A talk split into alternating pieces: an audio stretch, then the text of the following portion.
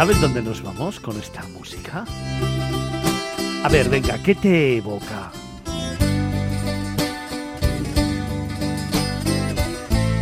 ¿Mediterráneo? ¿Mares del sur? ¿Tal vez islas?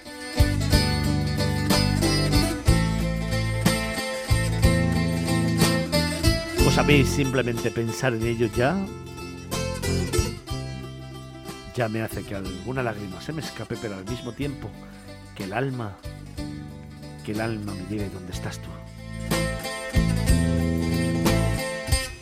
Y es que hoy Miradas Viajeras os va a proponer vivir una aventura náutica por el Mediterráneo.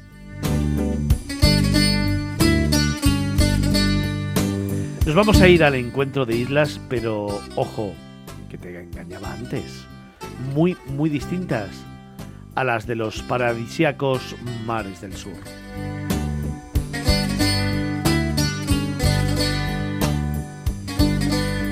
Pero en las que vas a encontrar sin lugar a dudas patrimonio, cultura, historia, pueblecitos y lugares recónditos que te encantará pasear despacio, muy, muy despacio. Y donde entre las esquinas de sus calles y callejones vas a encontrar mil y un mitos y leyendas.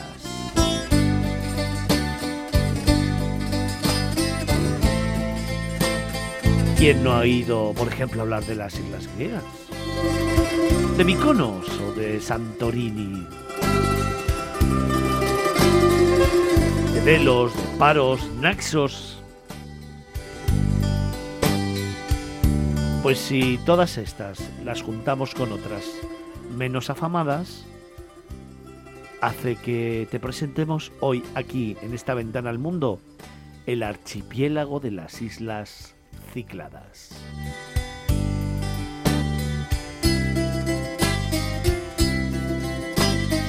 Imagínate lo que pienso ahora, imagínate lo que siento ahora, imagínate dónde estoy ahora.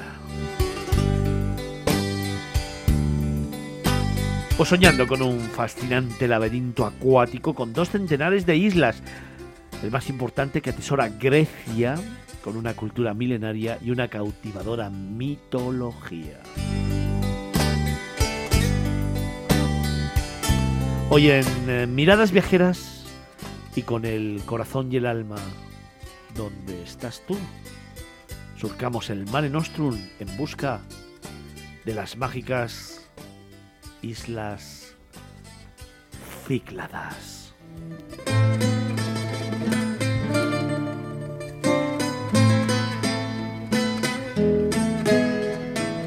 Una aventura que comienza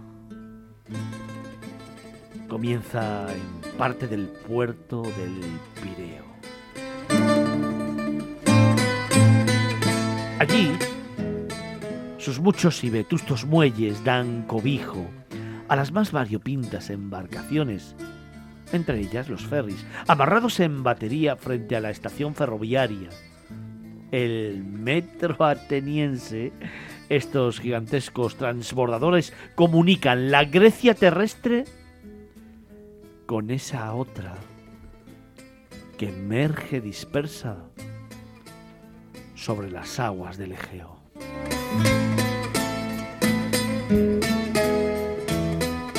Y es que al zarpar del Pireo y dejar tierra firme, uno empieza a dar rienda suelta a su imaginación y rememorando a Homero, a dejarse llevar por esos seductores cánticos de sirena descritos en su Odisea, provenientes de la sagrada isla de Delos, patria chica de Apolo.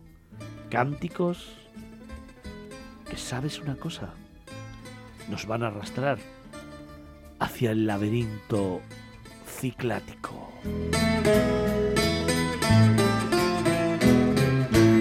Primero Kea, la más cercana al continente, y así sucesivamente. Andros, cuna de marinos, Quinnos, modelo de ciudad-estado según la teoría aristotélica, Siros, capital administrativa del archipiélago y eje del tráfico marino de la zona. Una a una vamos dejando diferentes islas hasta divisar a lo lejos una imagen que nos resulta familiar, la de unos molinos de viento que nos remiten a la mancha del cervantino hidalgo Don Quijote y que son una de las señas de identidad de Miconos.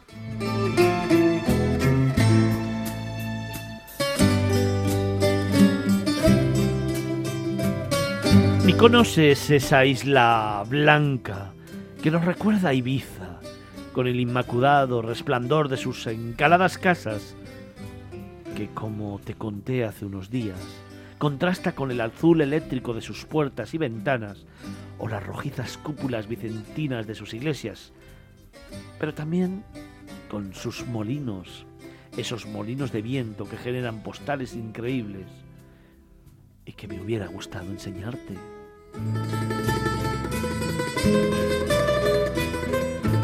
Y a escasas millas, Fernando, Delos, la isla sagrada donde, según la mitología, vino al mundo Apolo, hijo de Zeus y dios de la belleza. Seguimos navegando, Serifos, con su pequeño puerto de Livadi, rodeado de jardines y huertos, Sifnos, con sus canteras de piedra, Naxos, la más grande, algo menor que Ibiza, Paros, con el aire veneciano del viejo castillo de Pariquia, su capital. ¿Y de repente, Paloma? Pues la isla negra, Santorini, la más fascinante y la más enigmática de las Cícladas. Está situada en el extremo meridional del archipiélago y alejada del resto fue gestada a raíz de una erupción volcánica en el siglo XV a.C. que sumergió la mayor parte de la antigua isla en un mar de lava y ceniza, justo en un lugar, Fernando, donde algunos geólogos sitúan a la legendaria Atlántida. Fíjate, Felipe, lo que más me llama la atención de Santorini es cuando subes arriba y estás en lo alto del borde del cráter porque es un volcán sumergido.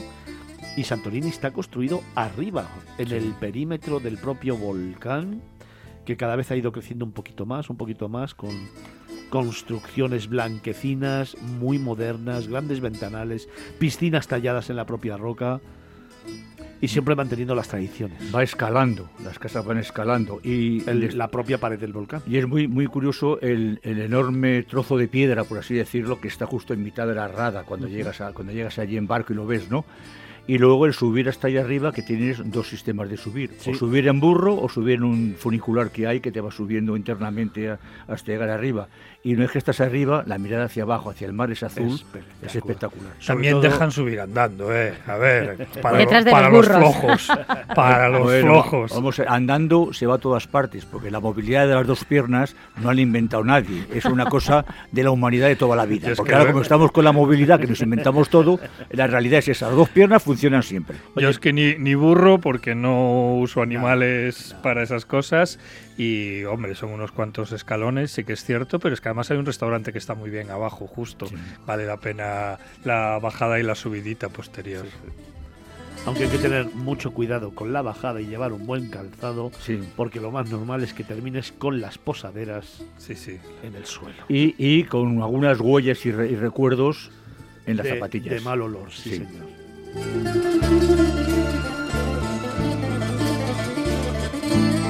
Y es que efectivamente una extraña sensación interior se apoderará de nosotros empequeñecidos cuando estamos arriba del todo y somos una ínfima parte del imponente acantilado que tenemos a nuestros pies. Pero todo cambia en el crepúsculo colgados de él contemplando el mágico espectáculo del sol agonizante.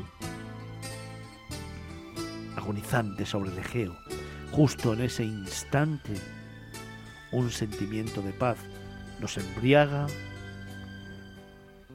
y en ese momento quizás, quizás justo en ese momento, hubiera sido, hubiera sido cuando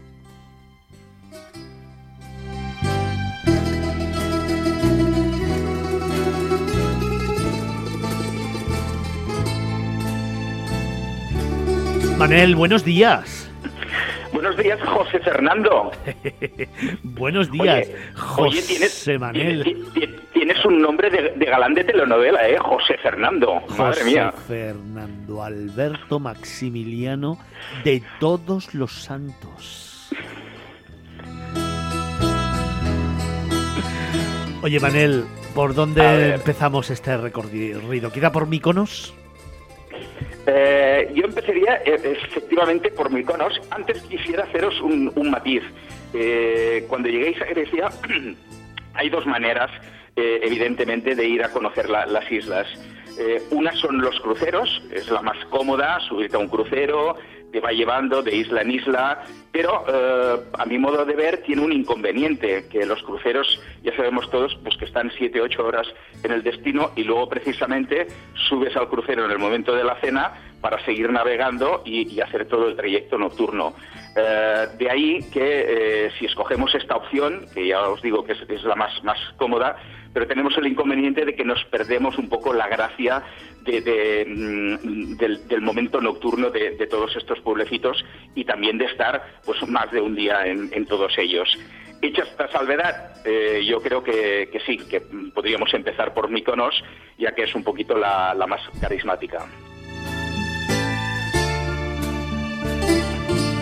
Laberinto de angostas callejuelas que fue diseñado para despistar a los piratas que en otros tiempos frecuentaban la isla y que sin embargo ahora, Manel, han dejado un legado maravilloso de pequeñas plazas, pequeños rincones de piedra con las fachadas encaladas en blanco y esos pequeños matices verdes, rojos y azules que te transportan como a otro mundo, ¿eh? Pues a otro mundo y, y, lógicamente dentro de este laberinto de angostas callejuelas es ideal perderte, o sea, allí no- ya no hace falta que lleves nin- ninguna guía ni- porque porque no hay nombres, o sea, tú tienes que ir andando por allí y descubriéndote, parándote delante de las puertas, descubriendo esos pequeños detalles.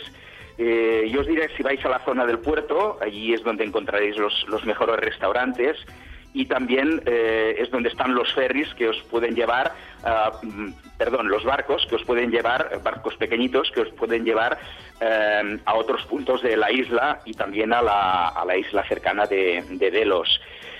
Cosas que yo destacaría de Mykonos, por ejemplo, la zona llamada la Pequeña Venecia es la más pintoresca, con unas casas coloreadas que están construidas sobre el agua. Eh, la Pequeña Venecia le llamaban también Alejandra, eh, porque viene del, griego lavar, ya que era la zona donde las mujeres lavaban eh, la ropa. Estábamos hablando antes también en el reportaje, evidentemente, de los molinos, están en la zona alta de la capital. Actualmente hay siete molinos de los 20 que había en la antigüedad y comentaros que se pueden visitar. Yo recomendaría la visita del Jerónimos, que es el mejor, el que está en mejor estado, y eh, del Molino Boni, eh, porque en su interior encontraremos un museo de la agricultura eh, y está abierto desde el mes de julio hasta septiembre más o menos. Pues Pero, déjame que después de visitar esta pequeña Venecia, este puerto y los molinos, sigamos recorriendo.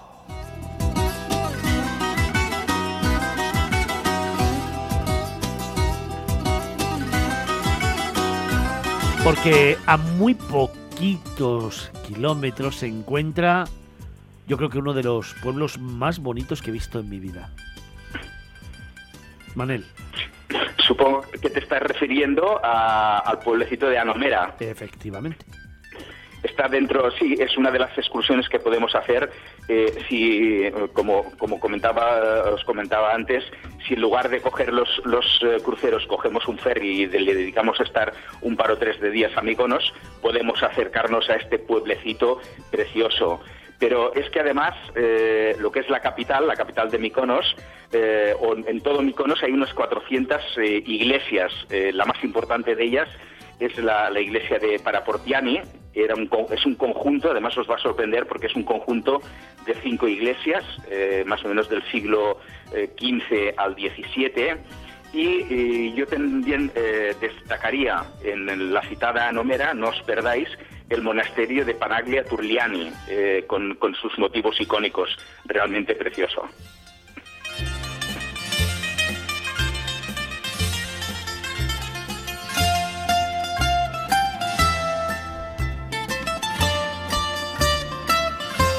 Oye, más de 400 iglesias, creo recordar, que podemos descubrir aquí, ¿no?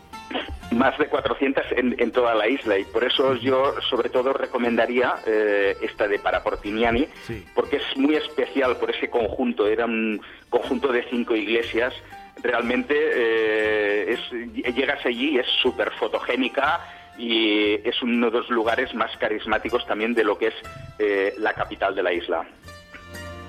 Oye, Manel, me quedan cinco minutitos para llegar a las 10 de la mañana, esa primera pausa que tenemos que hacer. Recordar que de 11 a 1 tendremos ese especial Costa del Sol y por lo tanto me gustaría hablar de Delos y hablar de Santorini, por ejemplo, y alguna que otra sorpresa. Venga. Venga, vamos por ahí. Eh, yo empezaría por Delos, eh, porque podemos acceder a ella desde Mykonos, eh, coger una pequeña embarcación y más o menos en 45 minutos os llevará hasta allí.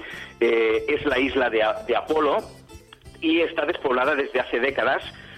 tiene más o menos unos 3,5 kilómetros de, de superficie, kilómetros cuadrados, y eh, solo cobra vida de día, ya que al llegar, eh, cuando llegan los turistas, pues eh, todo lo que es el santuario abre desde las 8 de la mañana hasta las 3 de la tarde. una vez allí, yo sobre todo destacaría tres, tres, mm, tres lugares a visitar. Son el templo de Apolos, el templo de Afrodita y de Hermes, y también el monumento de los toros. Allí encontraremos la terraza de los leones, hay nueve leones de mármol del siglo VII antes de Cristo y que nos recordarán mucho a los, a los de la Alhambra. Y ya finalmente eh, yo de, los destacaría los mosaicos. Eh, encontraremos eh, mosaicos preciosos en la Casa de los Delfines, en la Casa de las Máscaras y en la Casa de Dionisio.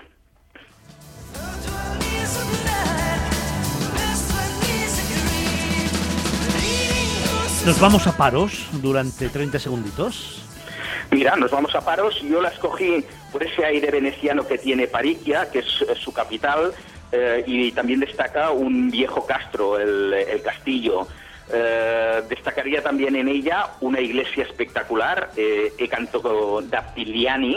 es la iglesia llamada de las Cien Puertas, y además es uno de los monumentos más importantes de la cristiandad ortodoxa. Y por último, un pueblecito pintoresco, Naosa, donde, un pueblo pesquero, donde podéis eh, saborear un pulpo, esos pulpos que tienen secados ahí al sol, realmente deliciosos y que luego los asan a la parrilla.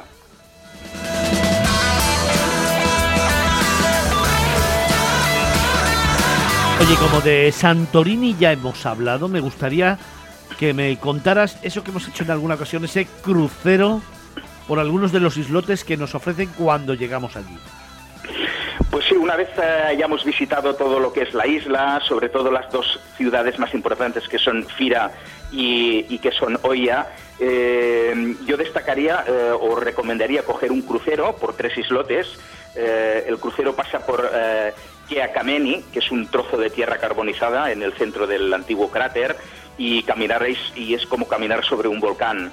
Luego tenemos Palea Kameni, que es la hermana gemela, con un volcán aún activo, y, ahí hay baños de barro, aguas termales de color rojizo anaranjado y por último eh, Tirasia, que es un austero islote de pescadores. Eh, yo pienso que es una, una recomendación interesante eh, y es el complemento perfecto a la visita a Santorini.